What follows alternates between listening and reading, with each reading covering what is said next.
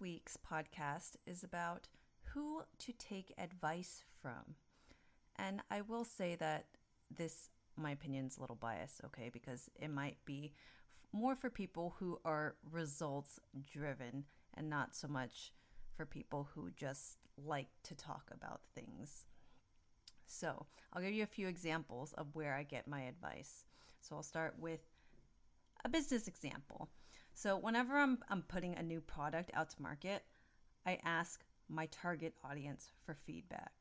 Like for my book, Show Up Finding Love for Independent Women, I had a graphic designer make two cover options. There was a pink one and a blue one. And one of them had my photo and the other one did not. And I asked 50 women who are my target audience which cover is more appealing to you. I also asked a few brand strategists and marketing experts, and they have good input as well.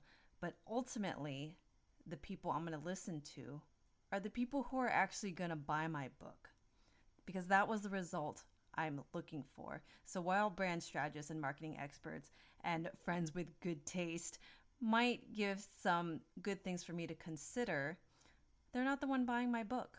So I listened to what the majority of those 50 women in my target audience wanted.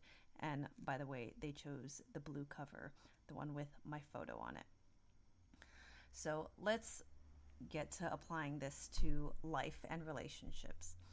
So if you admire someone's marriage, ask them for relationship advice. Watch how they show up. What are their boundaries? What do they do when things get challenging? These people are they're living examples of what you want. And it's guaranteed that whatever they're doing works because you can see that they are, they have the result that you want. And uh, there's I mean a key here is make sure they have the relationship you want just because someone's married. Make sure you know the ins and outs. Like not only the good stuff of the marriage, but someone who will be completely honest with you with the negative stuff or when they get into fights, how do they come to a resolution? There's relationship experts who can coach you. They've done a lot of studies and have a lot of experience coaching people. And there also may be friends and family that you want to go to advice for. And I remember when I was single, one of my best friends and I, we were both in the single dating tornado for years, and we both had the same patterns. And one day I asked her a question regarding a new guy I was dating. And it was at that moment, I swear it clicked for both of us. We paused, we looked at each other, and we said, Oh my God, let's stop asking each other for dating advice. It's like the blind leading the blind. So from then on, I started hanging out with my married friends more.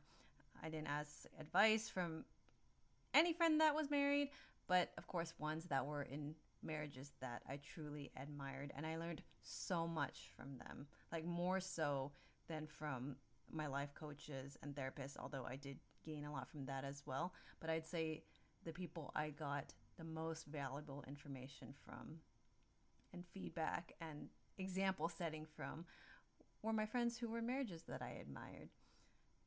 So the conclusion is you can consider other people's opinion but the ones you should really be listening to if you want a particular result are the people who already have that result.